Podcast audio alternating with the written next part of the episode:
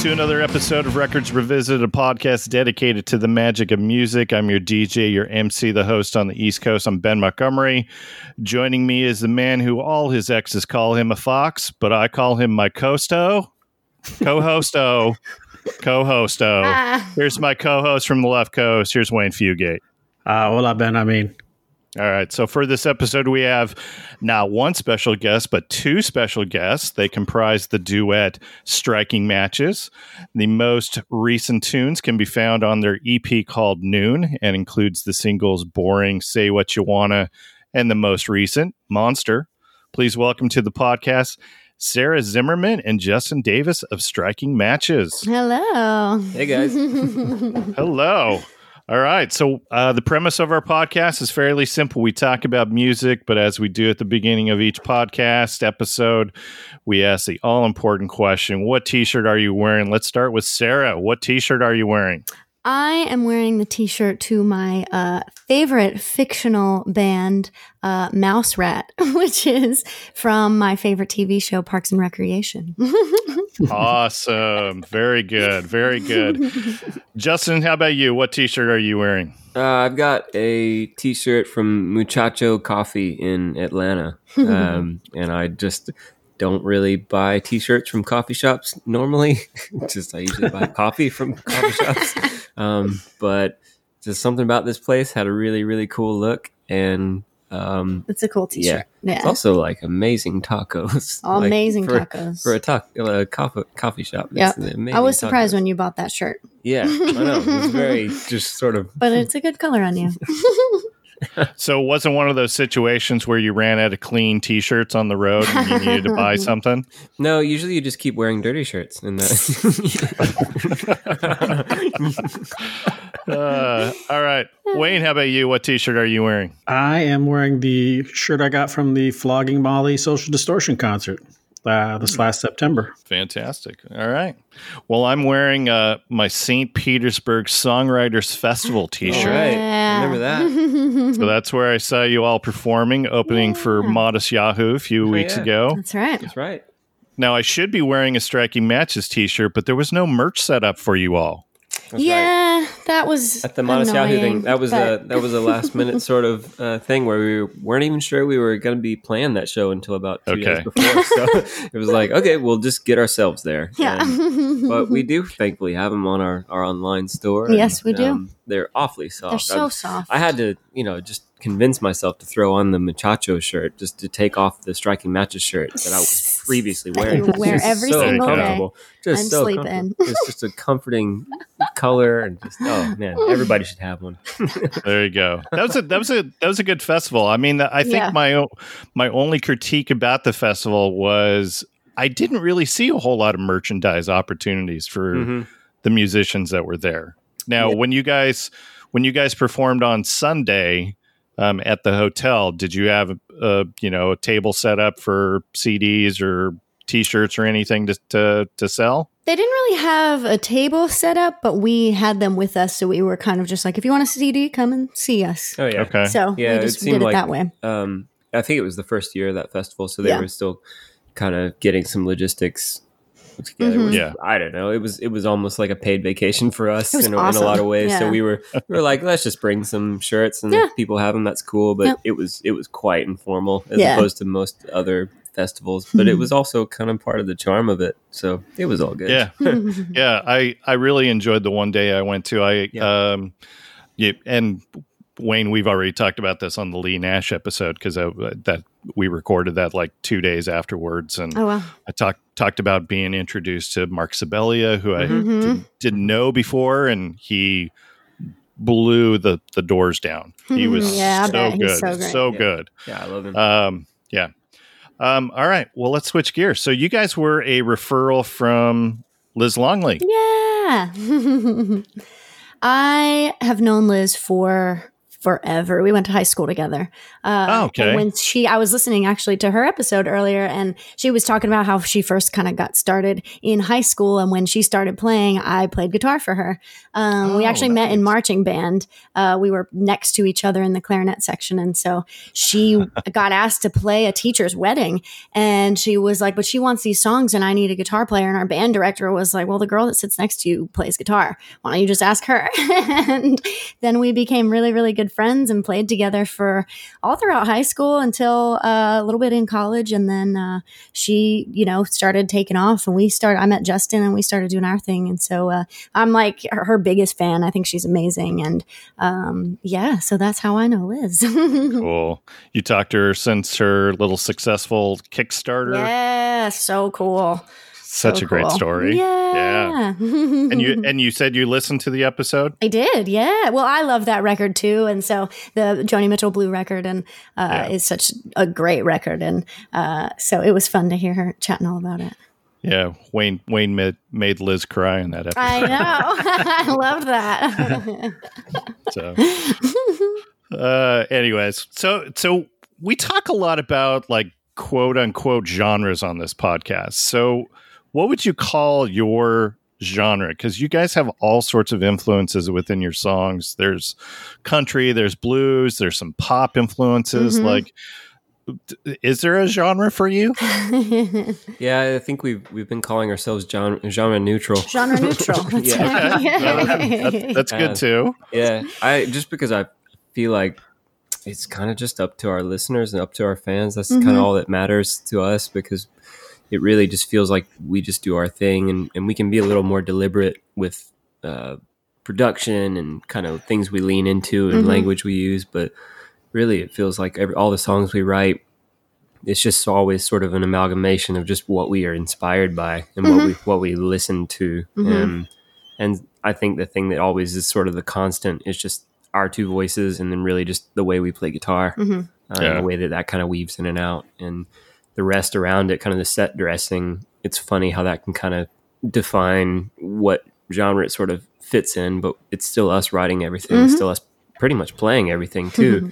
um, so I that's sort of the long way of just being like it's it's sort of uh, pop Americana. yeah, like yeah, it really Yeah. is kind of Yeah. like rock pop Americana, pretty Yeah. much. because there's just I we just love all those. Like Mhm.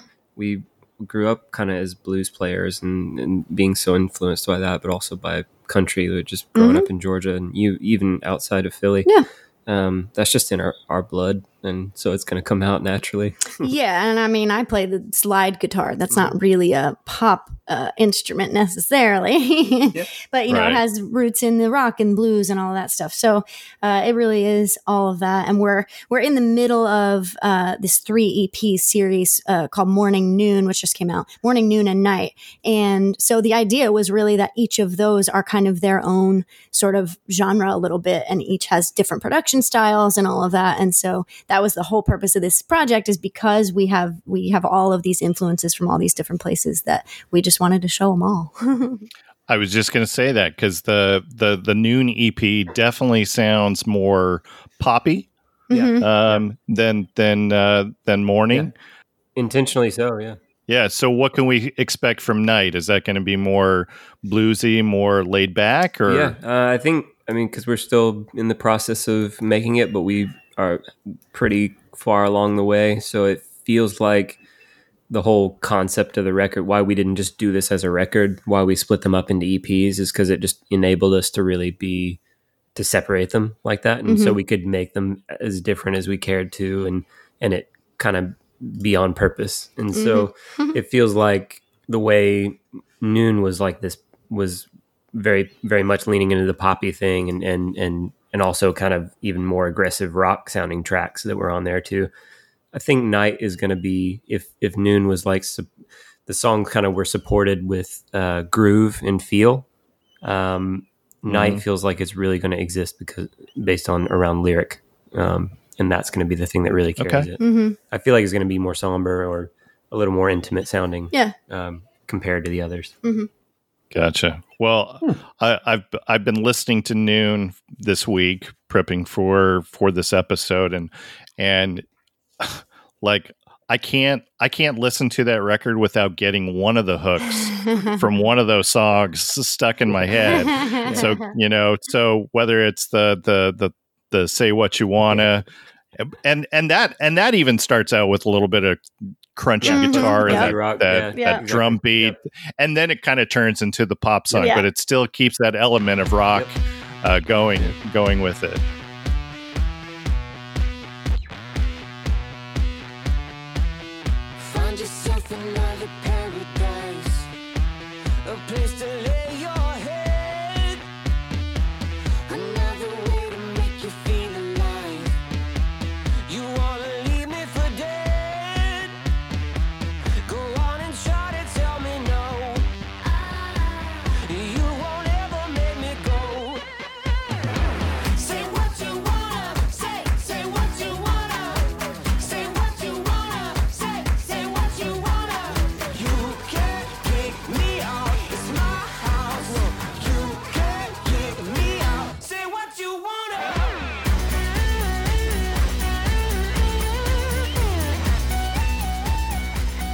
Yeah. yeah man and that was that was kind of the thing we were just we wanted to make a, a an ep and not like a full record of that style Mhm. almost just earworm things where it was just like we would still surround it with just different colors like paint with different colors Yeah. for a, for an ep and and then just see how it went it was Mhm. really artistically satisfying that way but just wanted to see if fans dug it Yeah. and if other people that maybe hadn't heard of us would uh, give that a listen and then kind of uh, get get in the door that way. Mhm. Yeah. Yeah. Um, and it was a cool, really satisfying project so far. Um, and then it kind of like sets a precedent for us too. That it's just like, yeah, sometimes we'll do Yeah. interesting, different things like that. That now doing something like that isn't so weird. Right. it's not that weird. Though. Yeah. Right. So what what kind of reception are you getting for Monster? So that's your latest single. There's a Yeah. video out for it as well. Mhm. So um and that's probably in my opinion the poppiest of of the songs that, that's on the EP. So what kind of reception you Yeah. getting for that? Um, it's been really good. We were, you know, that's definitely that was the first like I think very hard left turn kind of just it, it was definitely an experiment. We didn't know what people were going to think, but we loved the song and it had it has our favorite guitar solo of any of our songs that we've Mhm. ever written. So it was like that's a really personal reason why we want to release this song. Let's just do it and see what happens. And we started to play it live too and people are singing along to it and it's it's gotten this really cool reaction that you know because you just never know when you when you try something else out that you haven't done before and you go into uncharted territory you you you know it's a little scary but it's been a really good reception it's been really cool That's Yeah. awesome. I was really, really nervous. I think on that one, just because we we felt connected to the song and and, Mhm. and loved it. And also, you just kind of hope it's like I hope we can do this, but ultimately, it's, it's just a song. So we hope people don't get too frustrated with us if we do something like that. And it's just sort of been overwhelming the other way, where it was just like people were just loving it, and Yeah. then loving it live. They kind of already knew the words, which was really cool, and shows that people took the time to to hear it and.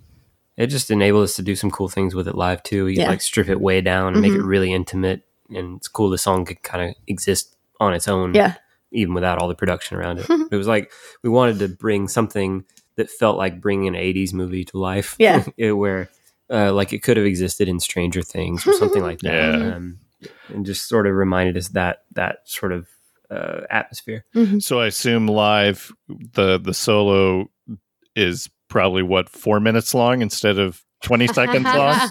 Yes, Yeah. at, at least You know, we didn't even. Ch- well, no, that's true because we Yeah. added. We, We added. added, So. I do the solo from the recording, and then we go into a jam for Justin, so There he you can have a little solo Okay, too. all right. Yeah, I get one too. There you go. Yeah, and I, I almost used the lyrics to Monster for my introduction from Wayne. I, I, I almost Oh. said uh, a year ago I created a monster when I invited him to be my podcast co-host. So, uh, anyways,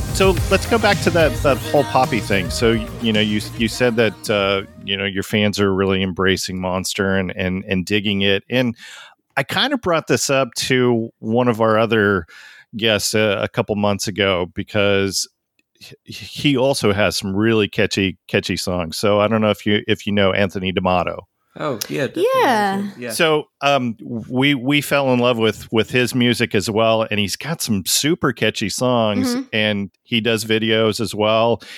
But I think that that his music really kind of fit into the whole. You guys remember during like the the the '90s, early 2000, there were still those adult contemporary radio stations totally. around right. and they all kind of seem to fade away. That's Mhm. not like a format that that is, um, you know, in most markets. There isn't really one in the Orlando market, for for instance. Hmm. So, you know, at least from being played from a radio perspective, you know, who who who's playing Monster. Or, or, or, or do you just worry about, you know, hopefully there's, you know, word of mouth out there on the internet of getting out there because I don't I don't I don't know many radio stations that are playing that kind of that kind of music. yeah, totally.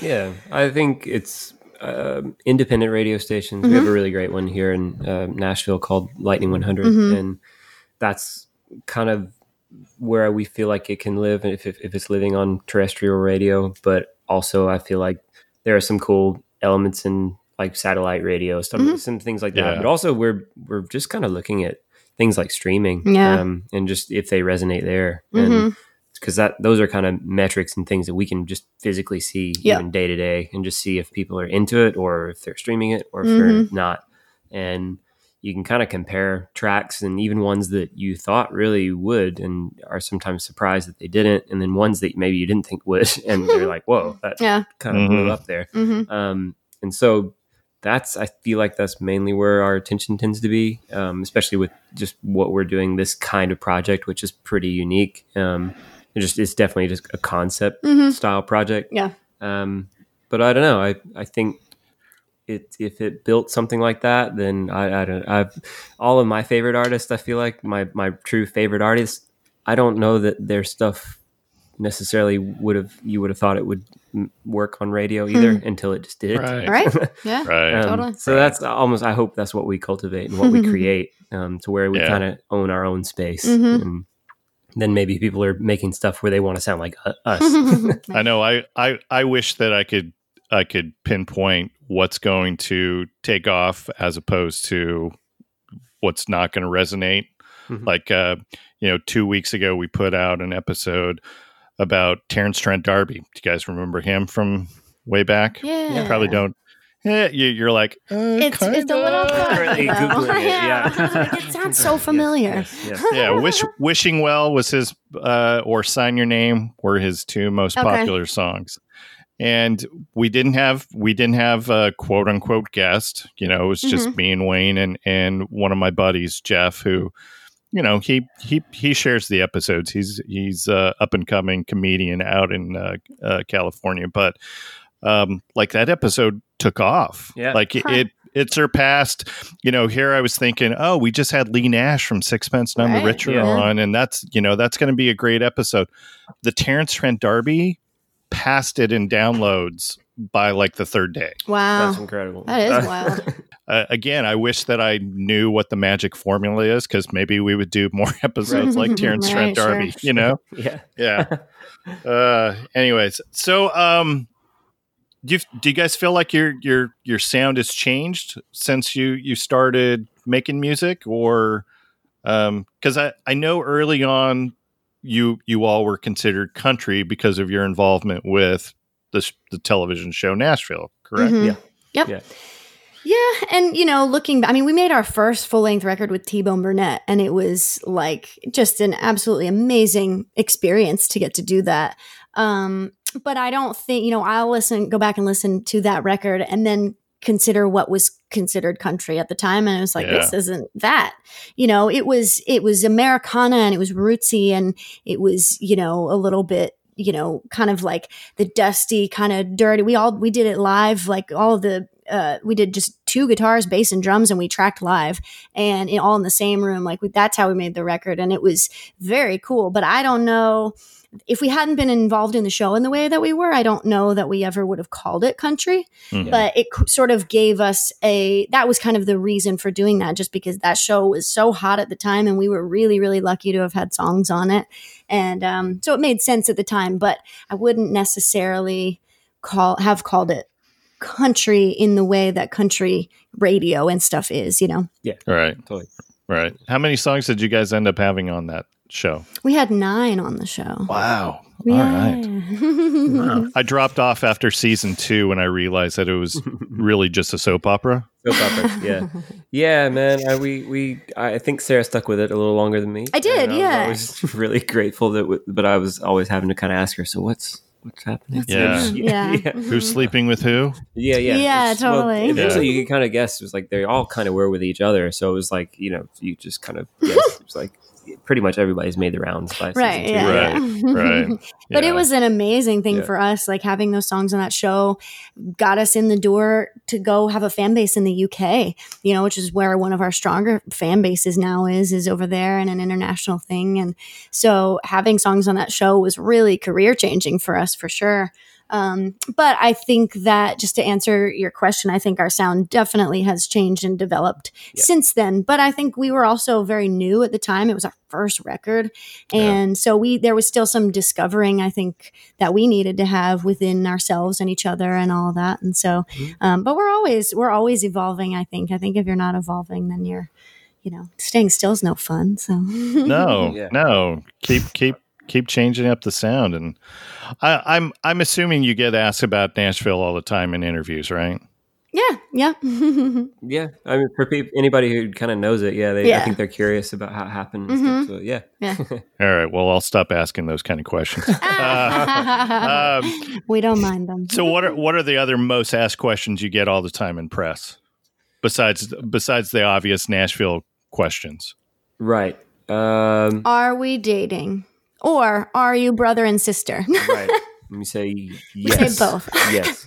just, just watch and just see what happens. and then they'll say, "Oh, yeah, you Oh. are and from then it Georgia." gets weird and Yes, yeah. Of course. and then they stop asking and it's yeah, yeah. Right, right. Uh, Um, we get asked, "How long have you been playing guitar?" Yeah. Uh, what Yeah. else? If that's really Sarah playing, uh, Yeah, sometimes. And then Oh my gosh, really? that- that- people actually really ask that? I think people who are new fans, or just maybe Okay. um, people who just don't know better yet, because it's like once they see us live, it's like it's hard to fake that. Right. Yeah. Yeah, but it's not as it's not as common. So I think just at like if you're listening to us before you've even seen a video or a picture or anything like that, one would probably assume that it's Justin taking all of the leads. Um, but it's not always. Yeah. I know. Well, Yeah, well, that wa- that was my. Go uh, ahead. oh, sorry, that was my favorite. One of the I was listening to. I couldn't find Noon on YouTube because I I don't I won't pay for the premium Spotify Ben gives me crap. But the one thing that I loved that I came across two things that I absolutely loved, and one definitely showcases Sarah on guitar was the live version of Crossroads. That was awesome. Thank that you. slide that slide solo was great. And then I ca- and then I somehow came across a guitar cover of Gold Digger, which I absolutely loved also. Thank you. Thank you. This ended up being my favorite thing.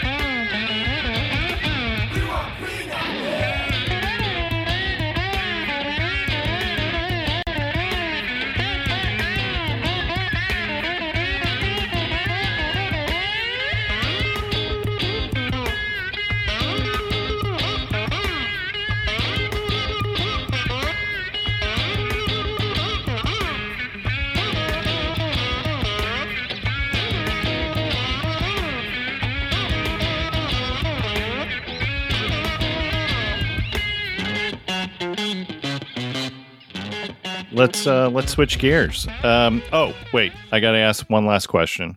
And since you listened to uh, uh, an episode already, you know that this question's coming up. So, Toto's Africa, good or bad song? Oh yes, I was looking forward to you asking this. Toto's Africa, good or bad song? Um, in my opinion, it's a great song. I think the changes, the chord changes in that song are so cool, and the mel- the melody. I don't know what he's saying really. I don't know about the lyrics, but none of from do. just a musical standpoint, I think it's awesome. And the, that solo, the like, I don't know if it's a keyboard or what Oh, yeah. kind of thing it is. That solo is rad, Yeah. and I think that song is awesome. yeah, just speaking from the, the standpoint of a musician, it's like, Yeah. and then you kind of have to break down the components of what makes a song a song Yeah. it's it's sort of as much the track and the thing as a whole. Like if you had somebody just playing it in the corner of a shop with a, an acoustic guitar, I'm I don't know if I'd have the same reaction, which is sort of like Sure. the philosophy of what makes a song a song, but just as it stands, the recording, I love how just the parts and the harmonies kind of weave in and out of each other, and the way that in almost in certain cases your ear follows, uh, like in the chorus, it kind of follows one of the harmony parts as the melody sometimes. hmm Um, and I, I just think that part's super cool, Yeah. and just the uh, the way different instruments pop up, and that and that Mhm. band, of course, was made up of just world class musicians, Yeah. so it's Yeah. it's easy to figure why they they came up with such a clever arrangement. Yeah. But that's also kind of an interesting song to think about that because it's like I don't know if just the song itself, somebody just playing it on an acoustic or playing it on a piano, Right. if you'd have the same thing. Maybe probably True. though, because it's got a pretty great just epic melody in the in the chorus Yeah, and stuff. Right. So- Yeah. Yeah, and when when we chatted briefly um, at the St. Petersburg Festival, um, you you guys were still trying to figure out which record you wanted to, to talk about, and Yeah. That's right. and, Yep. Yeah. and and one of the one of the bands you brought up was Steely Dan. So I was all Yes, excited because uh, Ah. there were there were some individuals from Toto who Mm-hmm. who played on some of the Steely Dan records as well. So Right. like, all right, that I, that's cool. Let's do some some world class musicians. Um, but that's not what you settled on. So so tell us what album you chose to revisit for this episode. So uh, we decided to go with Nickel Creek's uh, self-titled record, Nickel Creek. Um, And actually, I was so close to doing a Steely Dan record, and then I just got to thinking about it, and I felt like Steely Dan was a really big part of my coming up as a musician. And as a kid, I was very close to a lot of their records, but I wanted something that had something for me and Justin together. And this was like the first record that we kind of bonded over. Okay. One of the first, when we first met each other, uh, we were thrown together in a basically, we mo- both moved to Nashville from, uh, I'm from Philly, he's from Atlanta, uh, to go to school for guitar. And the first couple weeks of school, they make everybody pair up with somebody else and get in front of the class and improvise. And they put me together and they, me and Justin together. And they said, Hey, get up and do something. And so we did that. And later that night, we ran into each other at a Nickel Creek concert.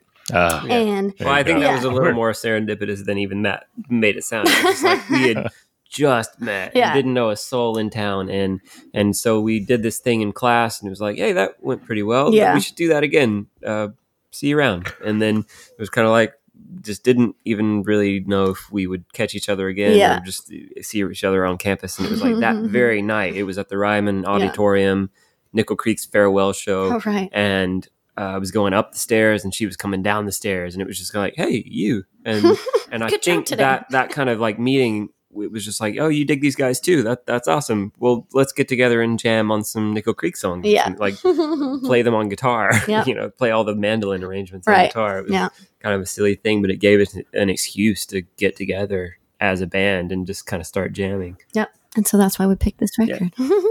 So, considering it was one of those serendipity moments, was there Nick Drake that was playing in the background as well? I'm, I'm almost positive, yes. Yeah, there you go. Nope. All right, Yeah. cool. All right, well, um, so here, here's how much I guess I didn't know about Nickel Creek because I, I was familiar with this record, um, and I'll t- I'll tell you how I. I I got introduced to Nickel Creek here in, a, in a couple minutes, but this is actually Nickel Creek's third record. It's Yeah. self-titled oh, though. you're right. Yes, that's Um, right. So the other two not available on the on the old uh, streamings, um, That's right. and I'm not sure if that was because they just want to forget those or Yeah. um, something. But because I always thought that this was their debut, and that was Mhm. foolish for me to think that just because the record was self-titled that it would be considered the debut. I guess I should have known better, but um, but uh, here's what I did for for kicks and giggles. So I wanted to see if there were other bands who had done a self-titled record that wasn't necessarily their debut record. hmm So here, so here's a list, and maybe you guys can add to that. So Alice in Chains self-titled from '95. Wayne, what number? What number record for Alice in Chains was that? Oh, fifth. That was their Wow. third. Yes. Huh. Um, all right, I'm throwing this out because I know that Wayne is a Cheap Trick fan. So Cheap Trick self-titled from 1997. What number Yeah, record? that's like their fifteen or something like that. that was their 15th record. Whoa. Yeah. That's wild. Uh, Ryan, Ryan Adams' record from a few years ago. That was like his. That was like his seventh or eighth. Yeah. Wow. Is it, is it still too soon for me to to, to, to say his name? Yeah, it's interesting nonetheless. Yes, Yeah. it is. Yeah. It is interesting. Also, a lot of times when people have the self-titled records, it's like a band name more than just Right. a. Yeah. I don't know. Maybe I'm wrong about that. Yeah. yeah. Oh, oh. So let, let me ask you this. So Johnny Cash has a record that is called John R. Cash. Came out Oh. in 1975. Hmm. So would that be considered a self-titled record? Interesting. I feel like that's a Yeah, that's his name. I mean, yeah. that's yeah that's that's almost a more self-titled Yeah, than right. the average That's like Yeah. that's like legally self Yeah, subtitled. yeah. subtitled. Well, what number do you think that was? Oh, I'd like Hmm, thirty. Man, yeah, if it was in the 70s. right. 1975. Didn't even know it existed. Yeah. So that was that was his Yeah. 40th record. What? yeah, I was about to say. 40th. Wow. Yeah. Crazy. Man, and we're not talking and we're not talking greatest hits because I'm sure there were a couple of greatest hits packages that happened during- along the way too. So, anyways, all right. Well, let let's get some some some bio info on the band. So it is comprised. Nickel Creek is comprised of Chris Thile on mandolin. Uh, you've got Sara Watkins who plays fiddle, and then Sean Watkins who plays guitar. Uh, they were formed in 1989 in Southern Cal, and now that I know how old each of them are, like they must have started when they were like six because Oh, they yeah, don't. They sure. seem they still seem so young, right? Yeah. I know. Yeah, I think that's the story, and I think that may be something to do with uh, or part of why the first two records you can't really find. Yeah. Yeah. Because I think it's entirely possible they were they just made them themselves. It wasn't through a, a label release, and it Yeah, was that's like true. they were selling it out of the you know, out of their van or whatever when they were touring around as kids. Yeah. Yeah. Well, you can find like videos of them as Oh, yeah, kids playing together, and even then, they, They were, were all just yeah. bananas at their instruments, Yeah. and so they definitely have been a band for a while. Now, did you guys realize that Chris and Sean actually switched instruments? yes, I did. Yeah, that was really funny actually when I found So- that out. Uh, Because Chris is kind of known for playing the mandolin, right? hmm mhm. Like Yeah. when when you think of mandolin, I, one of the first people I think of is Chris. Yeah, for and yeah, uh, so I wonder if Sean is regretting that at all because I, I I feel like Sean is Could've been me. I know. I feel like Sean is kind of the forgotten guy on this trio, and and unfairly so because I think Sean is s- extremely talented. So great, yeah. he's incredible. Yeah. Um, you're you're probably right, and I just I don't know. It, Chris, it just it's a testament though. I suppose Chris has to be that good in order t- for Sean to kind of be overshadowed by it. Right. Yeah. It's just I don't know. It's Yeah. a testament to all three of them. Yep. What else do we have to say about uh, laying the groundwork here for for this album? Let's see. I yeah, I I think I got turned on to these guys because it was just uh I was going through just phases of like I, I don't know if it was right before university or something like that, but I was going through all just um like harder rock and then almost like prog rock just because I was so into guitar Yeah. and just Mhm. like musicianship and that was this I I hadn't yet fallen in love with the Beatles all over again, you know, which is kind of like when you fall in in love with just songwriting and, Mhm. and that stuff. I was more into just uh, who could play the fastest and, and just sheer skill. And it was like somebody turned me on to these guys and just it was pretty much just hearing what Chris and all of them could do that I was mainly attracted to just their musicianship and abilities. And, Yeah. and so that was kind of like this weird. I was listening to prog rock and these things, and then here's this like bluegrass, alt bluegrass band Right. that all of a sudden just uh, blew my mind, and I was just all into. Which which prog bands were you listening to? Uh, I mean, it was like Dream Theater, of course, but I was listening to like just the individual guitar players too, like Jason Becker. Okay. Um, and that type, you know, where it was like it wasn't exactly Yngwie, but it was like the guys that you were slightly less known than Right. an Yngwie. And it was kind of like neoclassical stuff. Mm. Really, um, even when I think about it now, I'm kind of like, really, you're listening to that? but I don't know. There was a lot of phases. Yeah. Um, have you guys followed the band members, their careers outside of Nickel Creek? Yeah, pretty Yeah. well. Um, We've gone to a few Punch Brothers shows Okay. here in town. Just Uh, Chris Thile's other other project. right, yep. Uh, saw Sara Watkins. Actually, Liz Longley opened for Sara Watkins here in Nashville a year or two ago. Okay. Um, and she put out a solo record that I really liked. Um, Which one? And then, uh, what was it called? The, Now mo- I can't remember. the most recent one? Because I love Young and all the wrong po- wrong ways. Yeah, that one. That yep. one? Yeah. mhm, Yeah. Yep. Yep. Um, and then Sean, uh, we followed his other projects a little bit. Um, he did a project with Jon Foreman. Oh, yeah. Switchfoot, which was really I interesting. about that. It was kind of like a, an indie project. yeah. The yeah, I would say Chris is the one we followed the most. Sure. Yeah. And then Sarah to follow, and then Sean. Yeah. Poor Sean. and, and now Chris. Yeah, I know. Poor Sean. Prairie Home. right? Yeah. Prairie yeah. Home Live from here. But live from here Yeah. is what it's called now. hmm Yeah. Uh, he's he's done quite well for himself. So, you know, going He back to really what you were saying, you, you know, he's part of the Punch Brothers and um yeah, he's the he's the host of Live from Here. Um Sean, so Sean's released a number of solo records himself and he does a lot of collaboration with Yeah. all sorts of different people. So he's played guitar on records from Lyle Lovett and Dan Wilson Cool. of Semisonic. Um, uh, he does a lot of work with Glen Phillips from Toad the Wet Sprocket, which Oh wow. um, so I've seen Sean live with Glen an, a few times. Last Oh, last that's cool. being uh, I was out in Santa Barbara for Glen's last solo album release party, and Sean, of course, was on guitar for that evening. So That's cool. and he's great. Um, and he's also played on some of Sarah's records as well. Right. Yeah. You know, going back to to Sarah's record, if Wayne, if we had done this podcast in 2016, I think her song like New Year's Day would have made my uh, most listened list for that year because I played the crap out of that song. So good.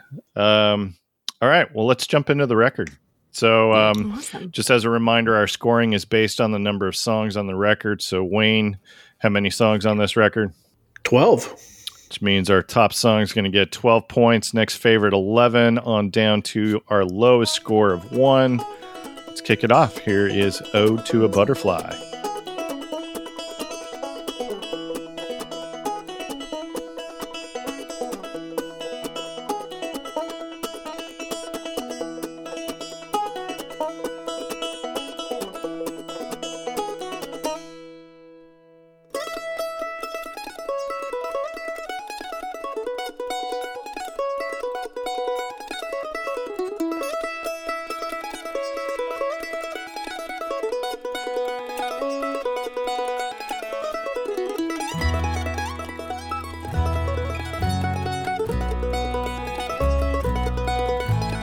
Do you guys think about starting a record with an instrumental?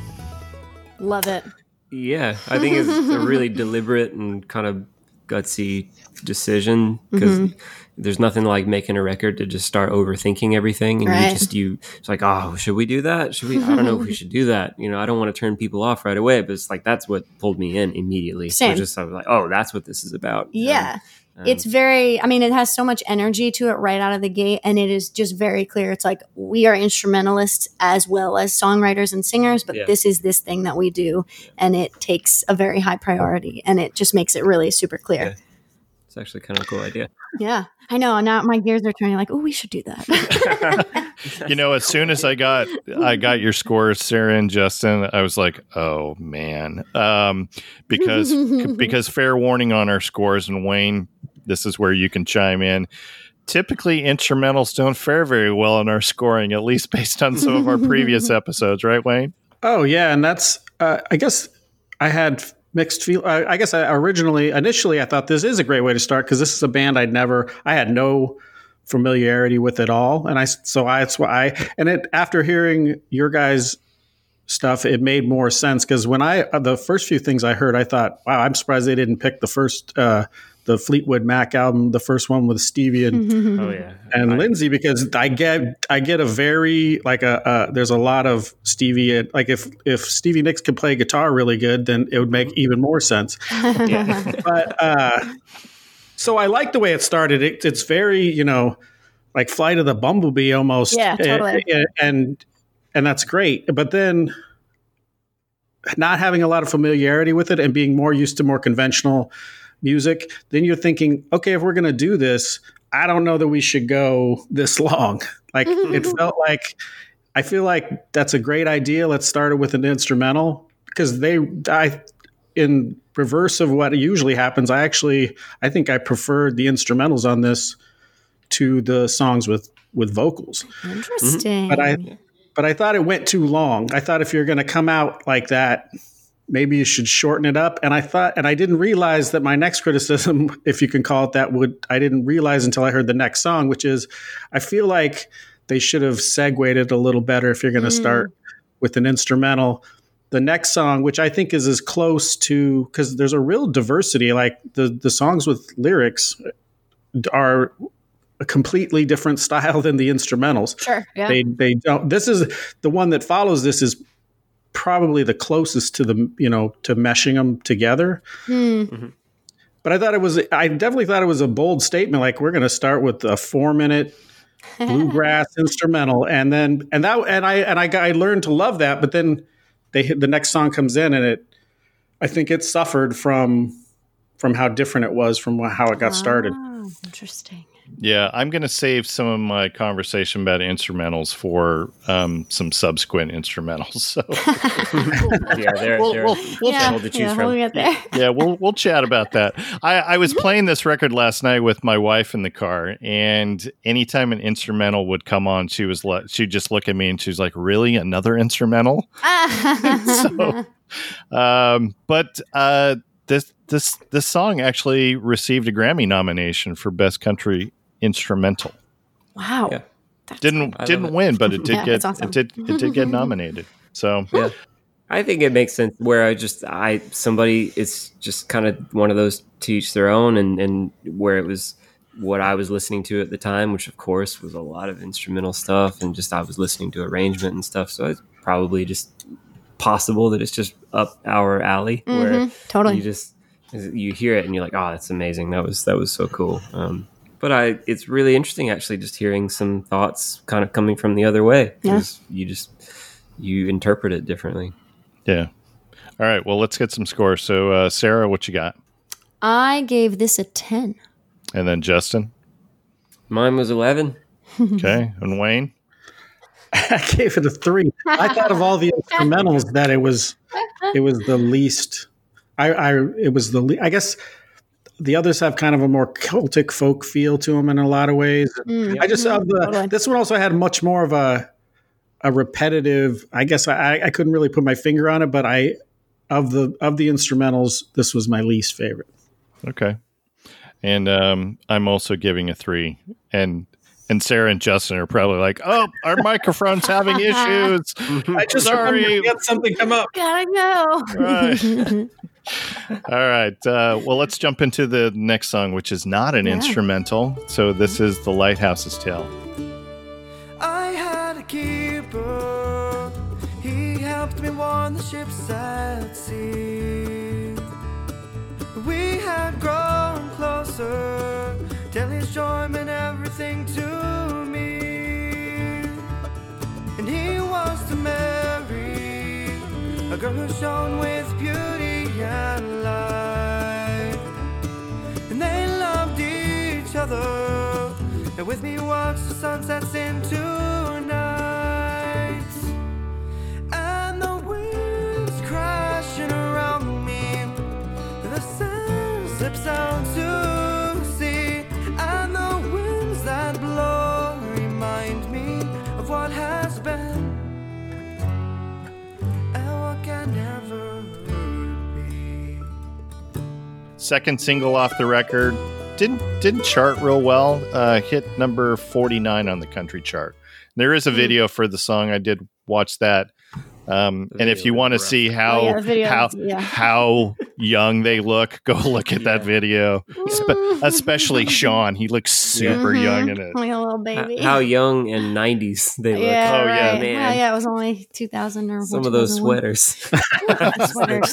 you, just, you just feel that angst. Just, Yeah, I yes. I dig this song. Um, and looking at your guys' scores, um, I think you guys dig it too. Yeah. yeah. I love this song. I think the, uh, I mean, the lyrics are so poetic, but the story is so great. Like it's just the the whole thing is from the perspective of the lighthouse, Mhm. and I just think that it's Yeah. so interesting and it's such a well written song. Well, and and there's it's like we we almost have to preface all this with just there's almost like when you get brought to Disney World as a kid and you end up having this nostalgia for it, like even when you're an adult, even and you bring an adult to Disney World and they just like don't get it at all. I feel like there's almost this comparison to be made with this record just because it was such a like a period in in my life where I was just just exposed to it in a way that there's a comfort and a warmth to Totally. it. Just that there's a nostalgia associated with it. And this Yeah. this song in particular, where it was like it was just at the time I just loved it and it was I just remember it so fondly. And now it's funny just watching the evolution. I when we saw the Punch Brothers live or something, they just they make fun of it so much. Just like the Do the the bass player uh, is a guy or no a banjo player uh, Oh, is a guy named Noam, and he'll come up to the mic and just start singing it in like a really low voice. Oh, just yeah. like I am a lighthouse, and and Chris is just kind of having to sit there and just sort of take it, and just everybody's just laughing so hard because it's kind of a ridiculous song when you when you kind of think it, unless you get full on into just the poetic nature of it. right, it which is Yeah. totally Kind of the- the sort of the lofty beauty of it, then Mhm. it's it can be like, come on. Yeah. but I also do love the song. It's going I- pretty I- high on your. oh, well. I, I have to say, it's just like I still absolutely adore this song. so- Yeah, I just love the story. And I love, for me, this song was like the reason I wanted to start playing mandolin. sure. I got this record and I was given actually their second record for Christmas. And I was like, this is cool. I want to see what else they have. And I got this record. I was like, oh, like this is some interesting stuff. I want to play the mandolin now. And so this record and this song in particular kind of taught me how to play. Yep. Cool. Uh, have you have you put mandolin on any of your songs? Yeah, our first record had a couple of mandolin songs Okay. on it. We haven't used it lately, but I think Yeah. it's going to make a re. yeah, I, actually, one of the songs that was featured on Nashville was like written around Amanda. Yeah. riff. Okay. It Yeah. was a song Oh, we did put mandolin on every word too on Yep, morning. That's Yep. right. But "Hanging on a Lie" was a song that the Nashville show used. That was all built around a mandolin Yep. uh, kind of riff. thing. And that was So, probably yeah. season three, which I didn't watch. it may have been So, actually. Yeah. All right. Uh, should we get some scores on this? So, um, actually, l- let me get Wayne's input because uh, his his score is a little lower than the rest the the three of us. And what's amazing about that is it's it was even lower. And I think what initially it was is I was listening to it on so it's on my phone on YouTube. It's playing in the background, and I'm and so there's You a hated their sweaters. Is that what no, you're saying? No, no, no. I wasn't even watching. I wasn't even watching. And the and of course, one of the things that happened on that YouTube uh, album is a they they sequenced them wrong, which I think that may have affected Oh. some things. I had to go back and listen to it in order. But it's such it it feels like a huge change from the first song, which is my this is obviously my my introduction to Nickel Creek, and then all of a sudden it it changes. And it's and I'm hmm. hearing it in the background, and I know the title, and I so I think a lighthouse is a it, it almost it's going to feel like a Jesus reference, and so Oh, and that's as I didn't even listen to it. But so as I am starting to prep for this throw and I'm listening to things a little closer and I'm reading, you're you're absolutely right. It it it is a great story. No one animates a lighthouse. That's that's genius. And Mm. once I listened to it, I actually had a very low score that I had texted Ben and and changed and moved it up to a to a five.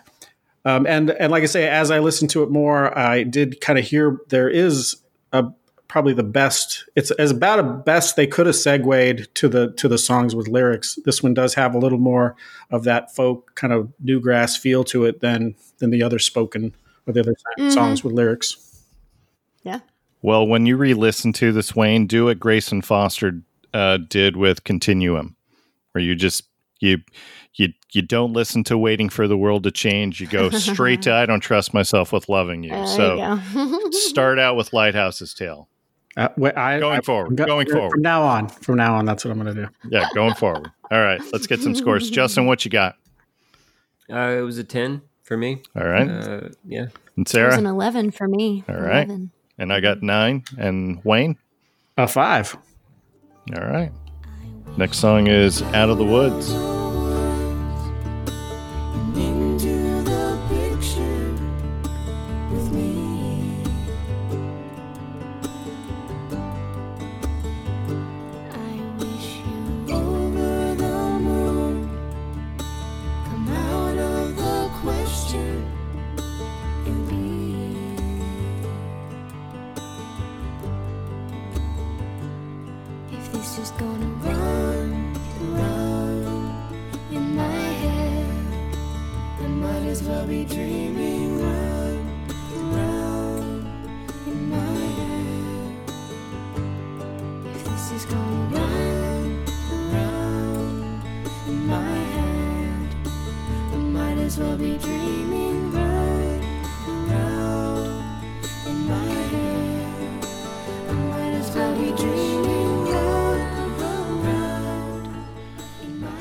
Maybe we should just get Wayne's uh, score out of the way because uh, uh, this did not score very well for you, Oh, Wayne. no.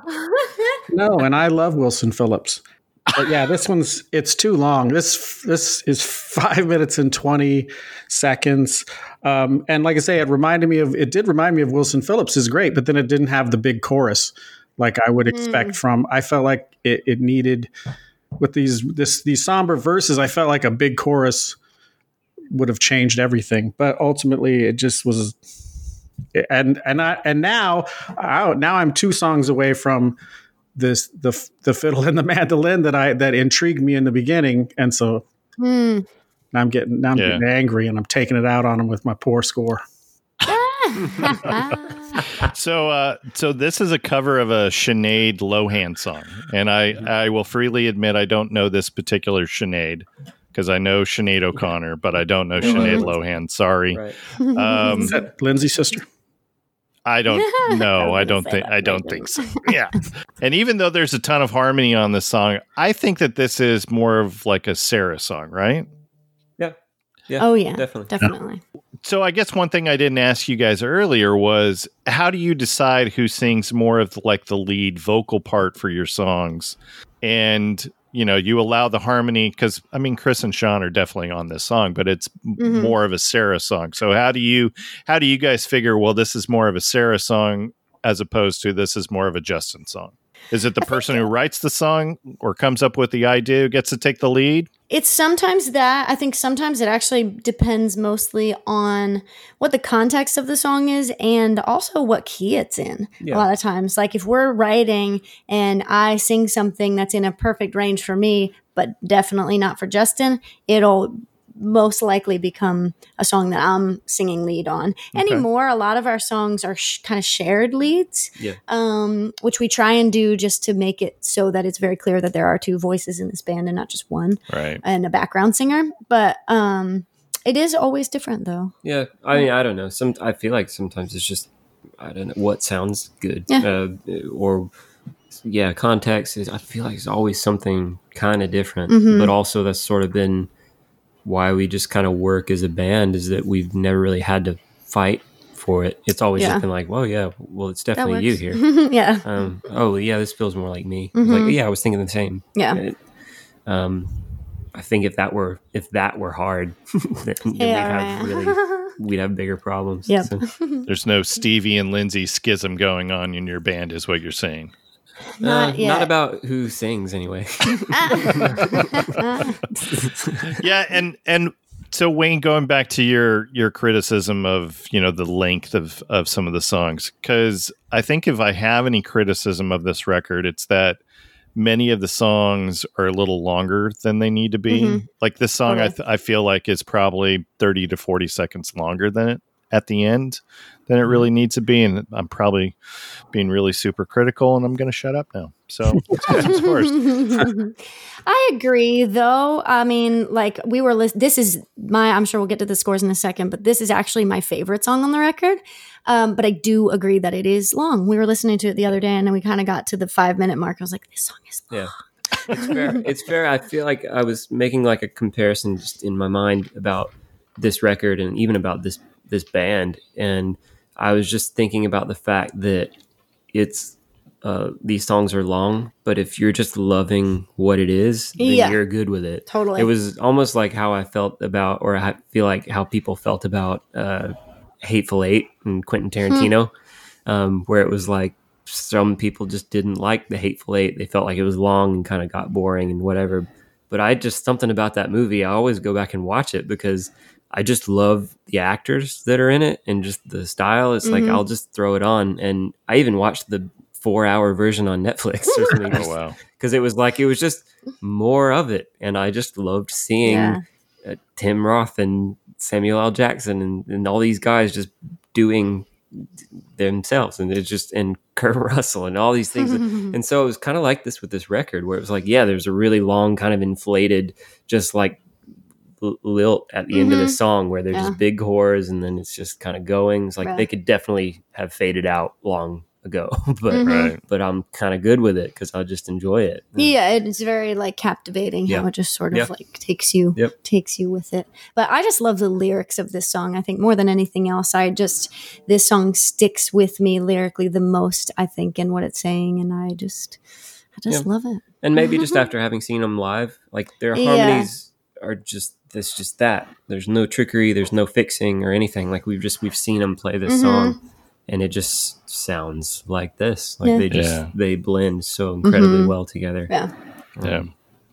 Well, I'm I'm holding on to hope that they'll do another quote unquote comeback record. They did one what about five years ago, Mm-hmm. Yeah. and um, I did not get an opportunity to see them live for that. So one of one of these one of these years, hopefully. Yeah, Yeah, I mean, it was just we got to see them tour that record because the first time we saw them was their farewell thing, so they thought, and so we got to go back and see them do the Ryman again, and it was just as awesome as as the last one. So. Yeah.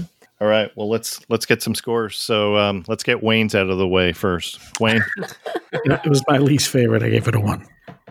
All right. and then Sarah. I gave it a twelve. There you go.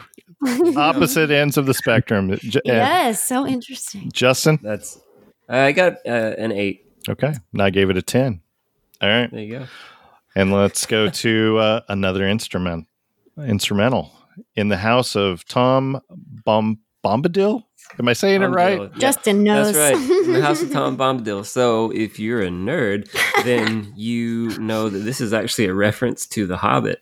I didn't know this until Yeah. last week. Yeah, Tom Bombadil is a character in The Hobbit, and Is I he a hobbit? no, Oh. he just he's along the way. They they he's he's such a deep cut that they didn't even have him in the movie adaptation of it. I don't Oh, think. wow. Oh. They, may, or if they did, it Oh. was like in the extended. Like I don't remember it being in there. Yeah. And uh, my dad used to read me The Hobbit, you know, when I was a Hmm. kid, so I know about Tom Bombadil. Um, I had no idea. So I'm learning things today. Thank you. Yeah. Thank you. you you got it, man. I do think it's really funny that they made that part of the title on the on the record. I was like, oh man, this is a geeky record.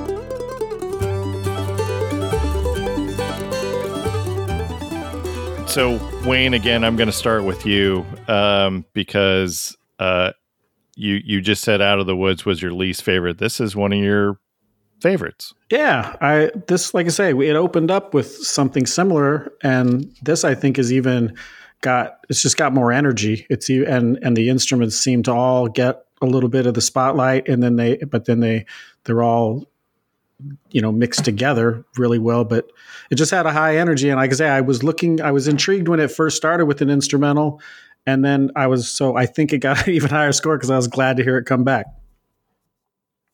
Yeah. And I did I did look up and saw the reference to to uh, Tolkien and thought that was super nerdy and cool. I like that. Oh yeah, definitely.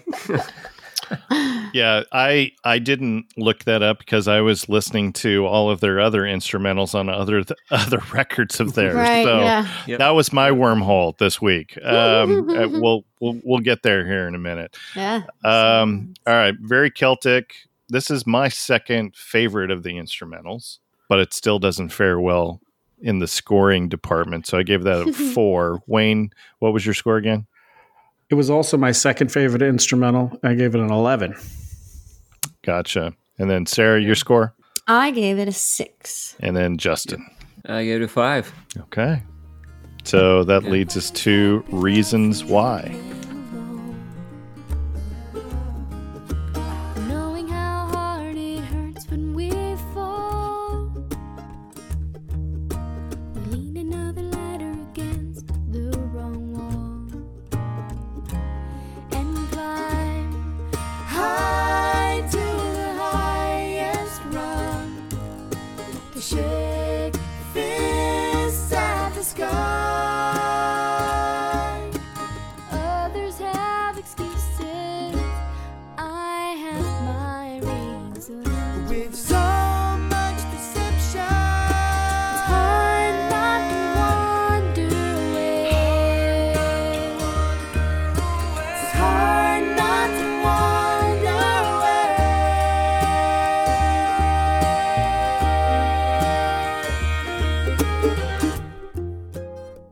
Supposedly this was the third single off the record, but I couldn't find any chart position information or Hmm. release information or anything. And w- Wikipedia may be lying to me on that. So, Mhm. and I this is where I discovered Nickel Creek. So I didn't discover them in 2000. This was a couple of years later. They did this song with Glen Phillips. And I Oh, th- wow. and I think he shared it on his MySpace or something, and I probably just dated myself by even saying MySpace. um, but uh, you know, he was he was in uh, a, a little, I guess you would call it a super group, where it was the.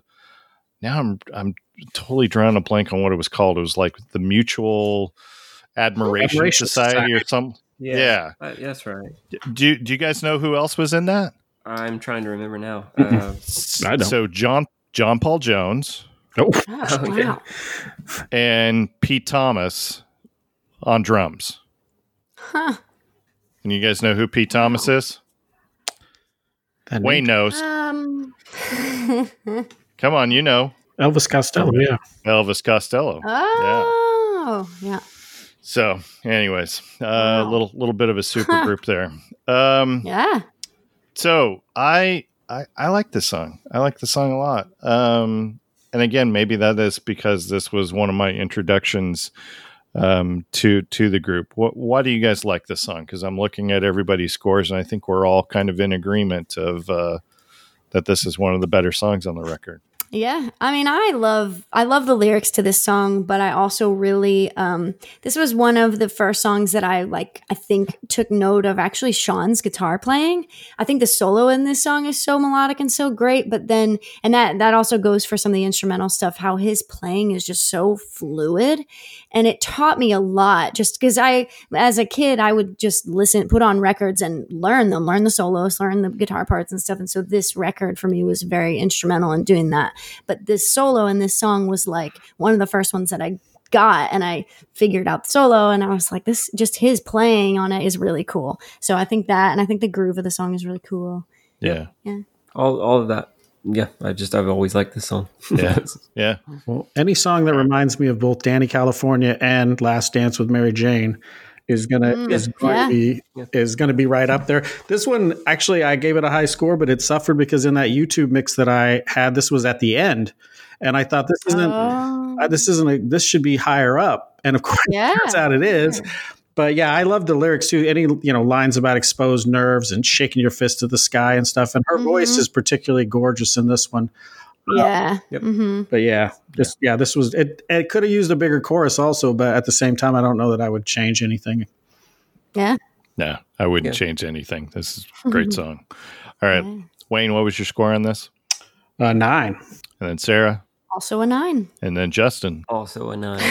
Come on, Ben. Nope, I didn't do a nine. Uh, This is my eleven. Ah. So, all There you go. Oh, yeah. yeah, that's cool. Yeah, it's it's great. Yeah. right, um, moving on. This is when you come back down. I'll keep looking up, your return. My greatest fear will be that you will crash and burn, and I won't feel your fire. I'll be the other hand that always holds line, connecting in between your sweetheart and mine. I'm strung out on that wire. And I'll be on the other end to hear you when you call. Angel, you were born to fly. And if you get too high, I'll get you when you fall. And I, for the longest time, thought that this was their song. It's not. Yeah, no, it's not. Um, this is a, a cover of Tim O'Brien, um, and and probably why I don't know Tim O'Brien until this week was he's a bluegrass musician, and Uh-huh. that's not yeah. that's not usually where I I go to. Um, so this uh, this hit number forty eight on the country chart. So this was a single out there, Wow. and I could have sworn that it was a, that it charted higher than that because I I could have swore that this was on. Uh, I heard it on radio or or I heard it on XM or something, but um, I, I thought it. I thought I had heard it on some kind of radio, but maybe I'm wrong. I don't know. Uh, So, uh, so Justin, you're uh, you're matching me with having this as your your top song. So, tell me Yeah. why you love this song. there's usually something special about um, there's just something that has to set a song apart when it, it has a place like this uh, kind of in your heart um, because it usually just isn't enough for it to just be an amazing song. There usually has to be something associated with it. And so that was how it works it just for me with the song. I remember um, not knowing who nickel creek was and um, i was actually I don't know, I was 16 or so, and I was driving to New Orleans with um, some people in a, a like a church group because we were going to actually do a benefit show for the Hurricane Katrina thing. We were just going to go and volunteer and help out and play a show. And um, part of the drive was they were just listening to music, and I remember hearing the song several times because they were just leaving the record on repeat and they had the sound down. But i would hear this chorus and i would hear the the um and the melody in the in the verses and stuff. And i was just i heard it about three times uh, just over the hours of it going. And i was like what is this? Who is this? And um and i finally heard it and, and found out who nickel creek was from that. And so I, it just has such a vivid memory in my mind. And it's just something about the melody. It's just it's got this kind of melancholy to it, um, and I always just feel like I identify with songs like that. They have just sort of this melancholy, almost sort of resolved, uh, resolved hopelessness to them, or something like that, where it just feels it has that uh, attitude to it. And then I, I, I even responded to the melody and the the vibe of it before I even delved into the lyrics, um, which again kind of just reinforced it. Usually, Yeah.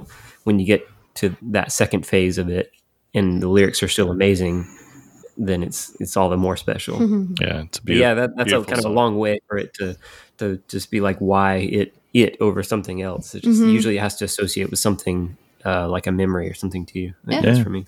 I don't have. I don't know if I've got a memory associated with it. It just strikes a strikes a chord with me. I, I just I, lo- I love this song. All the elements uh, that I like about Nickel Creek, I feel like are all represented here very well. So Totally. Yeah. I think that's actually interesting though, because um, I mean there are some beautiful instruments uh, happening in arrangement and stuff, but it's actually the whole facet of just loving Nickel Creek for their s- prowess on instruments, Yeah. it's not really there. It's all very simple and very Yeah, the Just- mandolin solo was great. yeah, it's just very beautiful. It's not like technically impressive. yeah, sure. And so I Right. think it's really funny that even despite that, it winds up being my favorite hmm because that's such a huge part of why I love that band is Yeah. just because what they can do um, Yep. physically. And it's really- yeah. Wayne, what you got on this? I am an absolute sucker for this kind of stuff. You know, yeah, I'll always be here. You know, I, I, from uh, you know, as a dad, it it struck me. It was very like a very much like a much more contemporary version of Forever Young. Uh, it just has that. You know, you're gonna and I, there were some lines that made me think it could possibly be about you know uh, a lover that that is no longer interested in you. But when Yeah. but on the face, I think just taking it as you know a, as from a parent's perspective, and you're you're you're go out there and whatever happens, you know, just live your dreams and do it. You know, and if like the line about you know my biggest fear will be that you will crash and burn, and I won't feel the fire. Like I won't be there when you Mhm, get hurt to to you know to put the band-aid on your knee or whatever. Like I say, Right. I, I danced to Forever Young at my with my daughter at her wedding. I'm an absolute sucker for that stuff. Who knew that you had a soft spot? I know. Mm, you're not so punk after all. Uh, the Ramones should have done this. Yeah, there you go. All right, uh, should we get some scores? Are we good on on our analysis of this? Yeah. All right. So I already uh, I already said this is my top score, and Justin, Yep, twelve. Wayne, Ten. and then Sarah. I give this an eight, and to be honest, I keep thinking this should have scored higher. But then I go back and I look at my scores, and then I'm like, oh well, I Yeah. I understand why I made it an eight, but it is also like I love this song. It's it is one of my favorite songs in the record, but I just had reasons to score the others higher. I guess. There's only so many. I I mean, know. I really like the Tom Bombadil song, but I gave it a five. It's just I ran out of slots. yeah, So there it just go. seems unfair to give this an eight, but It, it wouldn't be an episode without our guest saying what you just said. So, all right. Uh, next song, Sweet Afton.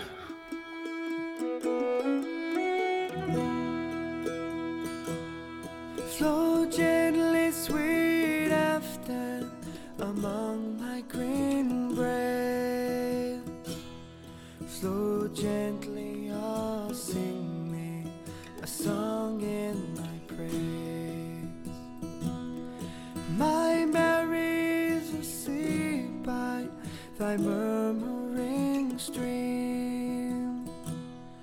Flow gently, sweet Afton, disturb not her dream.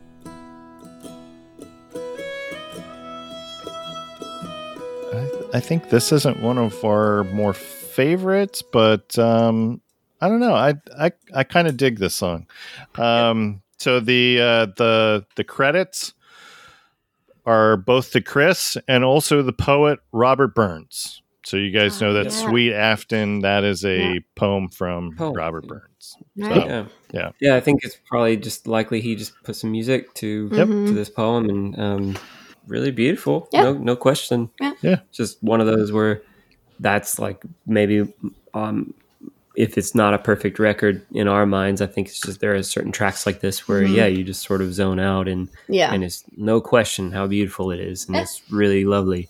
But then like where it's a 12 song record, it's like maybe it could have come down to 10 or 9 or something Mhm. like that. Some of these yeah, where it's just you feel like um yeah it's really nice that's really I- Yeah.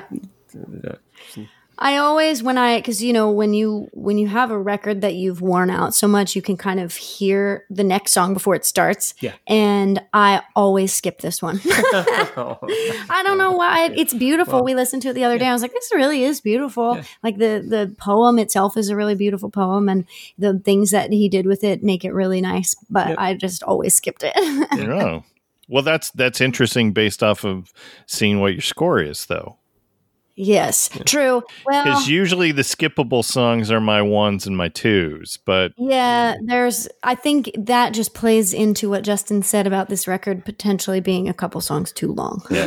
but also Okay. I, I think there's there's uh, there's something to that though too 'cause Yeah. it, I felt like sometimes when you were scoring it low it's maybe because of what you felt the quality of the song was. Where it's like I really think this is genuinely a cool thing, hmm and it's Yeah. Really beautiful. Totally. I just tend to give it a miss or whatever. Yeah. And I- Okay. That's exactly So- it. Yeah. it's like I didn't want to score it low and make it seem like I don't appreciate what it is. Yeah. it just doesn't tend to be one of my favorites. Yeah. Totally. Well, now that we're talking about the whole skippable thing, so I'm looking at scores and Wayne, this is probably one that you're skipping, right? I, yeah, and I it's all about a lack of originality. The it's not that the poem isn't isn't beautiful, and it's not that the melody, which I had read also, he I don't know what he added to it, but they said when they they placed this song to music like not long after the poem was written, and they used the melody to "Away in the Manger," which once once you know that, then you can't not hear it. And so, Oh, uh, what aspects he added to it, I'm sure were you know the the the, the instruments are they everybody plays their part. It's a beautiful poem, but all all all in all, it's a it's a, sto- a stolen melody from somebody else's poem, and it just once again, and it's five minutes and thirty eight seconds long, which I don't I don't know. That was not necessary. Maybe another choice could have been made.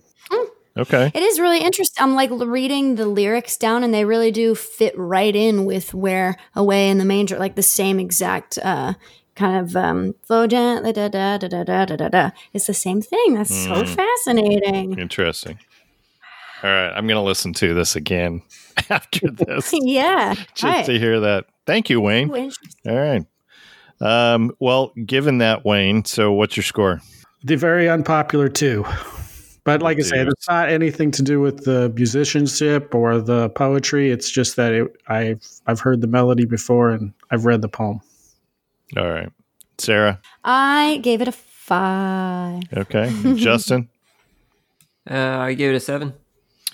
And I gave it an eight. And I might want to rethink that now. uh, now that I know what. Uh, anyway. Yeah, I'll, I'll have to look into it. I mean, sometimes like those melodies, like if they said they based it off of that, it's just it's it's like some of those just traditional Oh, yeah. Irishy sounding Yeah. melodies. They're just they all sound relatively similar. Yeah. It's just I don't know. It, um, but that's that's interesting. have to look at it. I know. Yeah. All right. Um, so let's go forward with one more instrumental. So this is Cuckoo's Nest.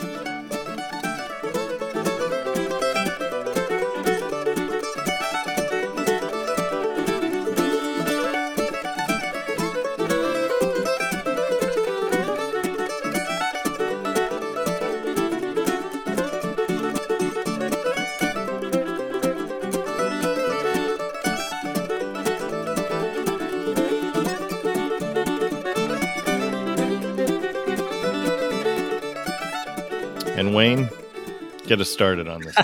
I love this, and like say, especially coming off of the last one, um, and then you just they just rip into this this very Celtic folk, and like I say, something I wouldn't have been shocked to hear at the Flogging Molly concert, and and it's just succinct into it's like a drive by. It's just bam, there it is, and it's out the door at you know two minutes and and twenty seconds or something, and it just Mhm. but it, this one has definitely uh, there's some guitar stuff towards the end that I was just really great too. But like I say, it's got that. It's much more like a traditional Celtic folk song, but it's just super high energy and it just comes right in and and does what it's supposed to do and just gets out of there. It was just great.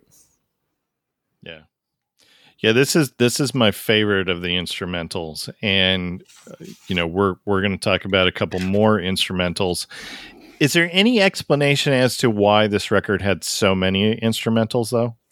That's a really good question. Yeah, I mean, to me, it, it just seems sort of self evident because that's who they are as a band. When Yeah. they they, uh, they when they play their shows, it's like uh, it's not quite 50-50, but it's Yeah, I there's mean, a lot of it- instruments. thirty percent, thirty five percent, or something are going to be instrumentals, and they can't play them all because Yeah, they would, true. They'd be there for three hours or whatever, Yeah. doing you know, like, trying to get on all the instrumentals and stuff. Yeah. And it's it's just part of what the fan base I think loves. Mm-hmm. Like some people love their reasons why type songs Yeah. that they have others kind of on other records, and and then some people just go to see.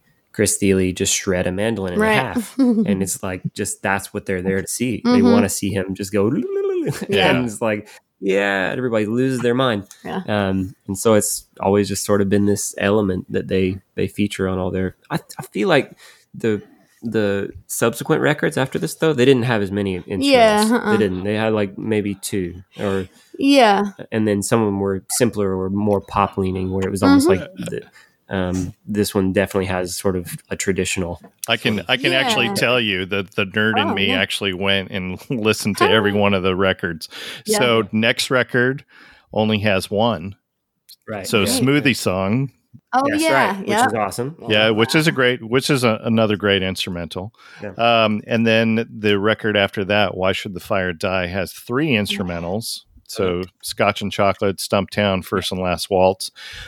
What's interesting on that record, though, that two out of the three of those instrumentals are like less than two minutes long, which is like perfect for me. Which is probably why, and maybe Wayne, you can you can uh, agree with me on this. This is probably my favorite instrumental because I feel like it's just the right length of time at around two minutes. Yeah. Yeah, I think yeah, and like I say, I completely understand why they have so many instrumentals on here, and I actually I would have preferred even like I say more. I know you're not going to make you're not going to sell, sell a million copies of a, a alt bluegrass record with all instrumentals, but I I think to me that's definitely you know where they shine, and I I each one of them I looked forward to, and they got Okay. most of the higher scores. But yeah, I- I mean, this one just comes. It's very succinct. It just comes in, and and it's it's all right there, and then it's it's on to the next song. It's like I don't know you anymore, Wayne.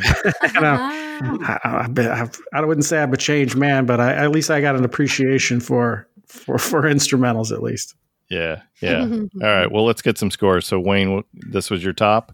yeah, this was my favorite one. Okay. Wow. And Sarah? You know, I gave this a four, and I think it's mostly because uh, I by the time I get to this point in the record, I just I think I. It seems like if this song were earlier, I might like it better. If Okay. that makes sense. Like Yeah. if they put it mm-hmm. earlier in the sequence, I might like if they switched in the House of Tom Bombadil and this one, I think I would like it better. we we talk about sequencing a lot on these episodes. So, Yeah. yeah, I, I get it. And then Justin, your score? Yeah, it was a four for me as Okay. well. Okay. I feel like the a little bit of what Sarah was saying there too, and and then I feel like it's just funny. It's just it's just what you get out of Nickel Creek and of this band. And, um, I always felt like this was it favored very much. Just to start the instrumentals as as the record goes along start to feel like more traditional, like Yeah. traditional Celtic kind of traditionals, and that was the kind of thing was like I've, I've heard that kind of elsewhere. hmm I love hearing kind of the innovation that that Chris Thile brings to the mandolin, Mhm. and that hearing their. That's why I love the subsequent instrumentals that kind of tend to come and the stuff that he's done since then Yeah. is just where they feel like, oh, I haven't really heard that done on a mandolin actually, because what I've more, most heard is kind of Irish and Right. um, Celtic uh, voicings. And Right. hmm Right. Cool. Not to say I don't like it, I do like it. Yeah. I feel like I kinda- would want to switch my in the House of Tom, Tom Bombadil in Yeah. this one. I want to switch Yeah. those scores. I like the Bombadil song because it's like its B section has this really True. it it counterpoints a very kind of that traditional sound again, but it, then it has this like almost pop B section where it's going like a one to six minor chord like uh, All thing right. that's very like oh where'd that come from? That's really interesting. Um, is where he starts doing the arpeggiation and the Oh, um, right. um, kind of in the B section. True. That's cool. That's a good point. Cool. cool. Um, I don't know. Did I give my score? No, I didn't give my score. So uh, this is a six for me. Nice. All right. So this is Hand Song.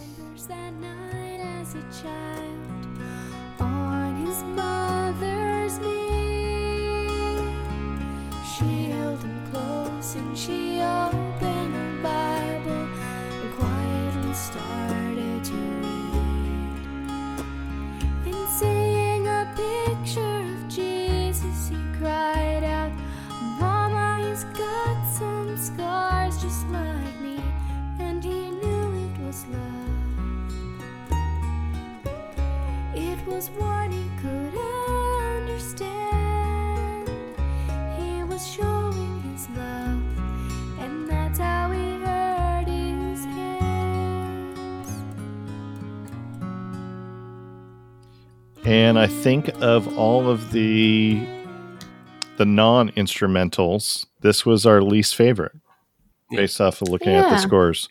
So uh, why did why did this not resonate with you all? This song is really funny for me because when we were listening to this record a couple days ago, we had a long drive up to Boston. We had some shows up there. And so we got to this song and I went into this song being like, I love this song. This is one of my favorite songs on the record. And we got to like the, what was it? Kind of like the second verse. And I was like, this song is so cheesy. Like, and I just used to love the meaning behind this Yeah. song. I thought when I, you know, first heard it, I was like, this is so special and what a special song. Yeah.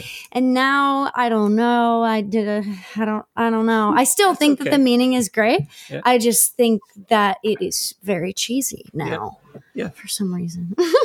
No, that was okay. I had to kind of observe as you were having this, this, like, yeah. this realization, just Yeah. almost horrified, sort of, oh, I don't like this.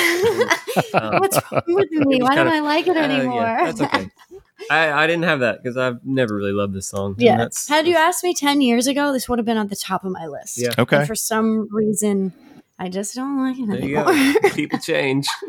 Yeah, there, there's there is some cheesy elements to it. Um, yeah. Definitely, you know, you're definitely bringing in the the biblical overtones uh, as well, and Just even the three part structure of just like, okay, Yeah. it's a boy, okay, and then It's a kind of flip the and then- meaning, yeah. flip the meaning so that the same chorus means something different for each time. Yeah. It's like it's a very kind of Right. songwritery Yeah. thing to Yeah. do. You see that loads of times, and sometimes it's done really well, yeah. and sometimes not so much.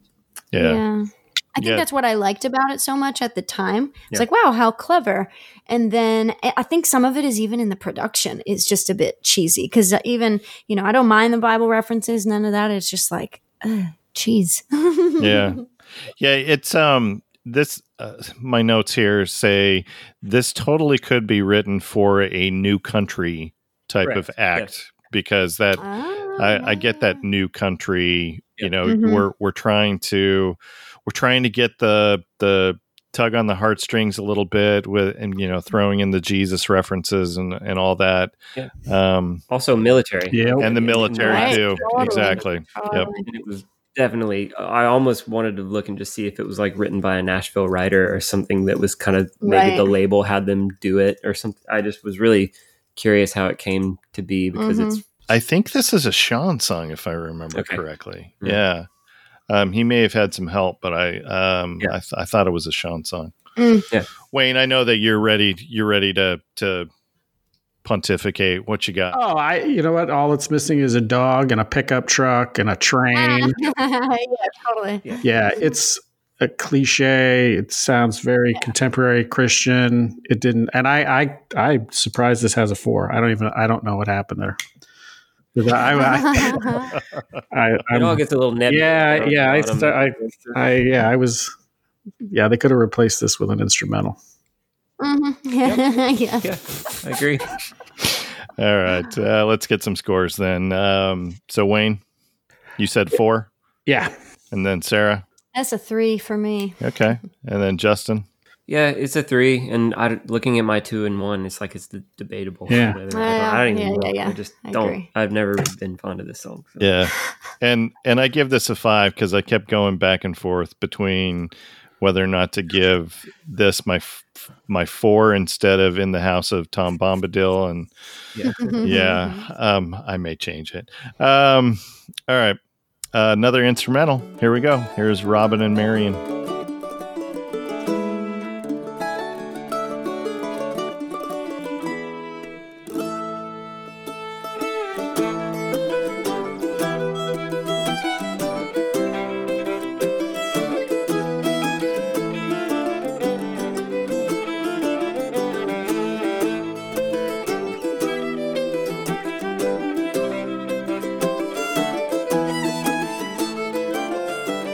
I'm just going to throw this out. This is my least favorite on the record, and one that for me is totally skip worthy. So Yeah. yeah yeah i start getting to that point as well. Yeah, when we listened to it, I was like, I don't even remember this song Yeah. because I would just skip on to the the next one. yeah. And I probably would have liked it if they would have done the same thing that they did with the previous instrumental and kept it like 220. I probably would like it, but I just felt like this was just too long. Mhm. Yeah, there are elements in it that I guess just being a fan of the band that Yeah. you can kind of latch onto with some of these instrumentals where you almost hear where Chris Thile was gonna go Mm. because he just starts messing with time signatures and True, getting some yeah. stuff. It's like kind of could see his future. dissonance versus release, like Yeah. where he's just he's kind of almost thinking about arrangements in a classical way, where he, he's got dissonance and kind of um, things that kind of make you hang on, and then finally gives you a melodic release that um, he uses way way more, especially kind of in his later kind of solo stuff. But yeah, this was one of those where you start feeling like, ah, this record's getting a little long now. Um, Yeah. Right. So Wayne, you you are definitely different in your scoring than the the rest of us. What's uh what's up? I think because I, it's now like I said, the instrumentals are what I want to hear. I hear people singing songs all the time, I guess, and so something, uh, some I don't know, something about this record. I wanted to hear more of this, and I guess maybe there's just not enough Celtic folk in my life, and I, I was I thought it. But I thought it also one of the things that I think helped the score is that it segues to the next song really Mhm. really well. It's almost like a it's you know it's not necessarily like intruder to oh pretty woman or anything by Van Halen, but but it definitely felt like a like a, a real good segue into the next song. yeah, sure. Okay. I get that. All right. So I already threw out this is my least favorite. Wayne. I gave it a seven. I may be high, but I I don't know. It was early this morning. I had a super Irish coffee. Well, you may you may be high. You're right. Um, all right, Sarah, what you got? I gave it a two. Okay, and Justin. I gave it a two as well. All right. Leads us to the Fox. I love this song. Couple of you are gonna grease my chin before I leave this town. Oh.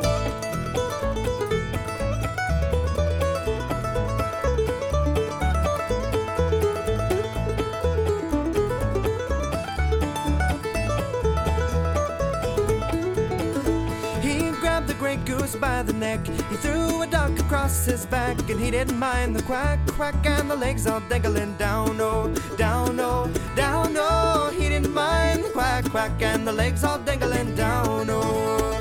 Well, the old gray woman jumped out of bed. Out of the window, she popped her head, crying, John, John, the great goose is gone. The fox is on the town, oh, town, oh, down, oh. John, John, the great goose is gone, and the fox is on the town, oh. This is cool. Um, the credits go traditional, arranged by Nickel Creek. So, traditional folk song from England, covered by everybody. I feel like. Mhm. Um, So I, I looked to to see who all had covered this because I remember hearing this, you know, as a kid. And this is probably a good song if you're trying to establish yourself in like folk circles, because some notables include Harry Belafonte from 1954, got Pete Seeger and Burl Ives, and also in the late 50s, Jimmy Rogers. The Smothers Brothers actually does this as well. Roger Whittaker did this in 75. So, Hmm. yeah. So, if you're trying to establish yourself as a, you know, in folks circles, this is this is probably a good one to do. Yeah. yeah it's just it's fun and i'm glad that they put it they it felt like they needed something like this towards the end of the thing, Needed a little energy. yeah 'cause yeah. Yeah. having seen them perform this live it Yeah. feels like you kind of get why you're just it's Totally. just it's just fun it's just meant to be fun like they have a blast with this song live Yeah. they actually have like a they brought out a board or something like that that was mic'd underneath and it was like the, Oh, the bass player would would just start like uh kind of almost like Clogging, clogging guess, yeah. but Oh. and just kind of the almost the just that was apt to break out in like an irish Yeah. bar or something like not Yeah. not sort of traditional just like and creating the percussion and then all of a sudden kind of chris would jump on and join him usually and Yeah. it would usually just bring the house down because it would be like kind of that point in the show Mhm. where all bets are off and people they're just doing wild stuff and um so yeah there's again there's a s- slightly just deeper layer with sometimes why we just are as fond of some of these songs as we Mhm. are because we associate it with something. Yeah, I also think that his mandolin playing song on Oh, this yeah. This so song, cool. or yeah, his mandolin playing on this song is just so like you just hear all of his percussive right hand movements that are so like how is he moving that fast? Yeah. And it's just so much character to it that I really love. Well, I mean, he's pretty much the drummer in this band. Yeah, I mean, right, And when yeah. you see him, and he, he goes even further. Usually live, like I mean, usually in the studio, you just you reserve yourself a little bit, and, Yeah. uh, just based on what translates on Mhm. on recording and what Sure, doesn't, yeah. and then I don't know, It's just it's, he's Yeah. even more nuts. Yeah. I know after I listened to this song, I was like, now I want to go listen to Whiskey in the Jar. yeah. I mean, that's the vibe I got from this. So, um, all right. Well, let's get some scores. So, Wayne, I, it got a six, so I feel like it should have got a higher score. I did love. I thought it was, you know, to put a traditional, you know, it's like a 500 year old song or something like that on Mhm. here.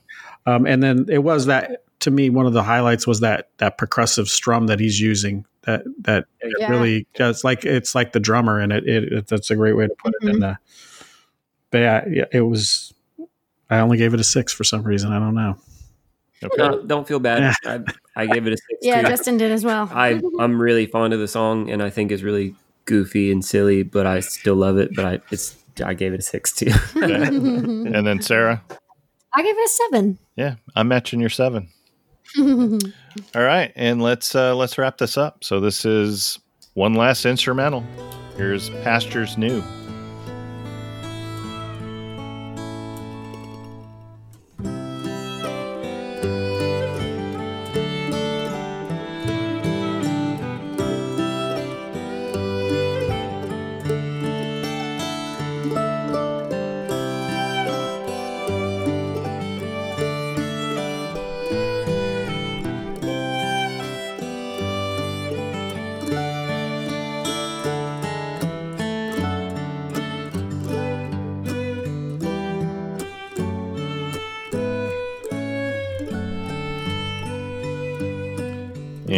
I'm just going to start with Wayne because uh, he he liked this better than us. Yeah, well, and like I say, that's uh, the the instrumentals. I guess just somehow spoke to me, and this one is super lush. It's just, and and, and I thought it, I got higher points for being the last song because it's almost it just has this feel like you're floating off into a dream, and I just thought this was just a great way to end this record.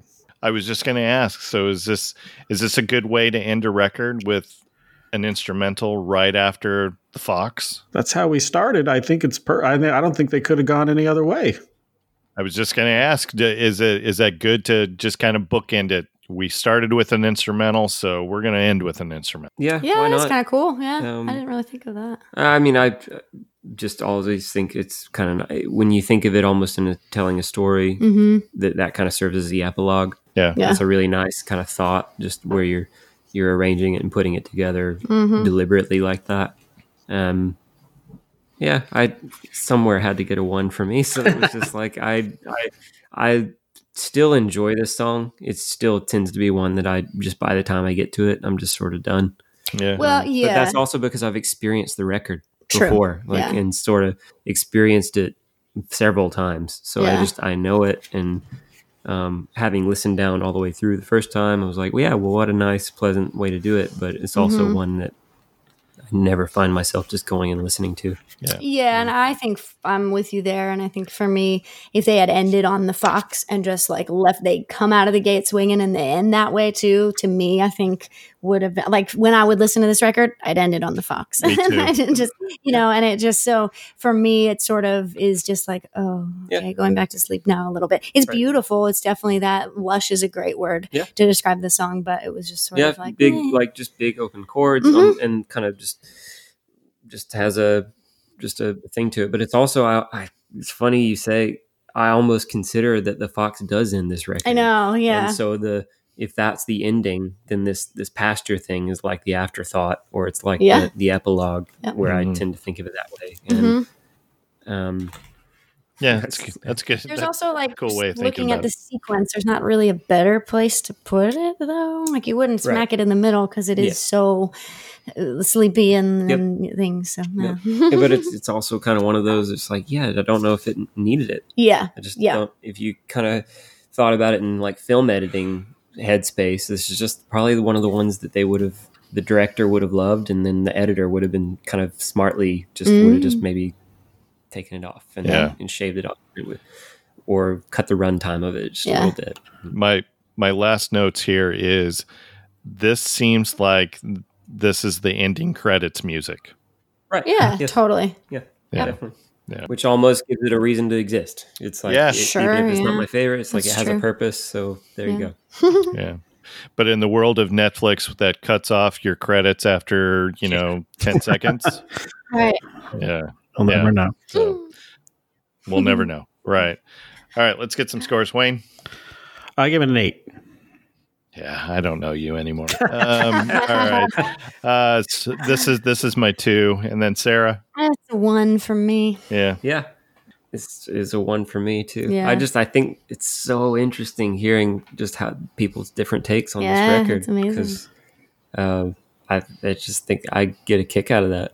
Really, where just Yeah. you just interpret things differently. Yeah. And absolutely. I don't think we're a very reliable source because I just I just love this band. I love this. Yeah, band. we So- have a definitely the nostalgia and- factor in and here. also the yeah. things that we like about it aren't Mhm. going to be the same as like what my dad or my, Right. my friend Yeah. that maybe isn't a musician oh, sure. like, whereas I would play a musician friend and they're going to be like, oh yeah, listen to that Yeah. that riff on that one song. That's my favorite because of that. But it is kind of funny how many times yours and my scores either matched up exactly or like within one or two numbers of each other. They're very close. Yeah, that's fair. Except for when you come back down, Yeah. which I still feel bad about. yeah, and, I, and I agree.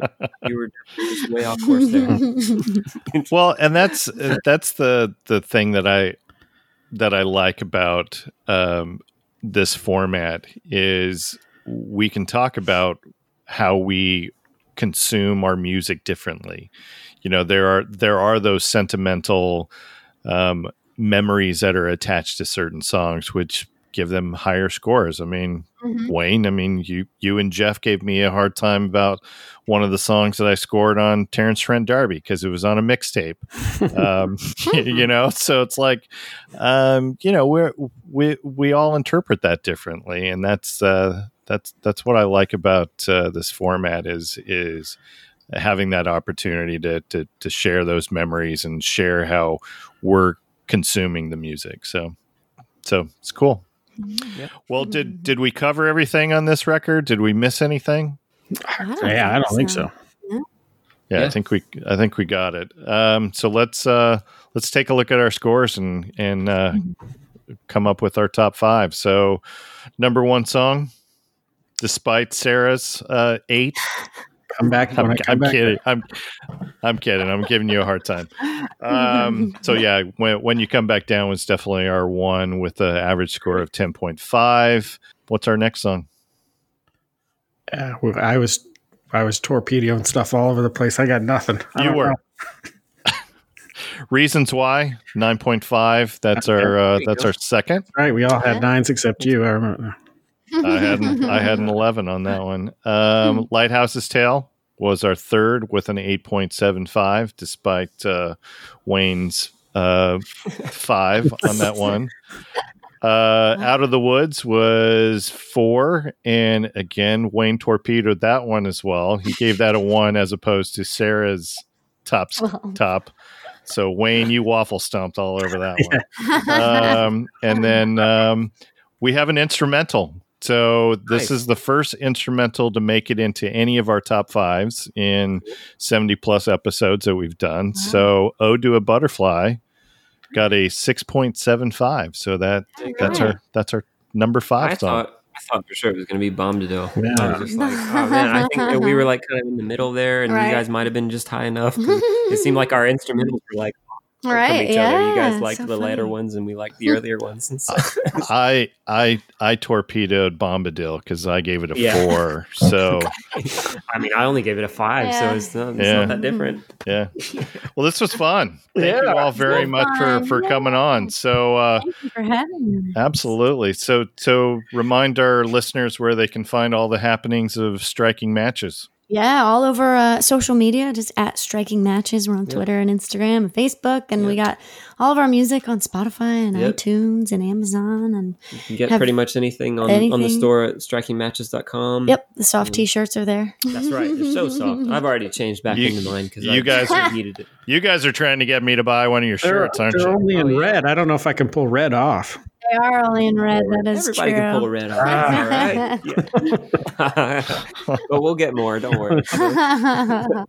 And then we'll be on the road uh, early next year. yeah, And, um, yeah, just come say hi. yeah. Cool, cool. So last last question, and I lift this from uh, a fellow podcaster here in Orlando who does the Scotch and Good Conversation podcast. Ooh. So uh, who do you Yeah. know that I don't know who'd want to join us on this podcast to revisit one of their favorite records? Mm, I would have said Marc Scibilia, but now you've met him. So, I'd, I'd say I'd say Scott Mul- Mulvihill. oh, Scott Mulvihill, yes, for sure. Yeah. Scott Mulvihill. I think or, you're the uh, second person who is told. Who also? Oh yeah, because Liz was talking about. I think him Scott also told thing. us about Scott, but we uh, we ended up going with your introduction because I was like, oh, I want to talk to them. Ah. Yeah. Well, if you if you want to introduce me to Marc, um, that would be that would be cool. I I emailed I emailed his management and said, hey, you know, this was really cool. I, I'd love to have Marc on, and I haven't heard mm. I haven't heard from them. So, um, he did just have a baby not too long ago. oh, okay, I'll give him a pass on that then. All right. But he's great. Both he and Scott are so great, and I, I think that they, uh, you know, they're both music heads like we all are. So Cool. uh, I think that both of them would be great options. Awesome. All right. Well, we'll we'll we'll chat we'll chat offline. All right. well, let's uh let's wrap this up. So, uh, as a reminder, you can find all of our happenings on our Facebook page for the Records Revisited podcast. We're on Instagram at Records Revisited Podcast, or you can use the hashtag Records Revisited Podcast. Also on Twitter at Podcast Records. You can find all of our episodes on Apple Podcasts, Google Podcasts, Castbox, Stitcher, iHeartMedia, Spotify. I'm sure I'm missing a whole bunch. Um, and you can find all of our previous episodes on our podcast host page, which you can find at recordsrevisitedpodcast.com and on all those platforms. Go subscribe, rate it, or review us. So thanks for listening. Please go support the arts. Go to a live show, buy a t-shirt of the band, buy a record, visit a record store, and not just on record store day. We are Records Revisit, and we are Out. out. Excellent.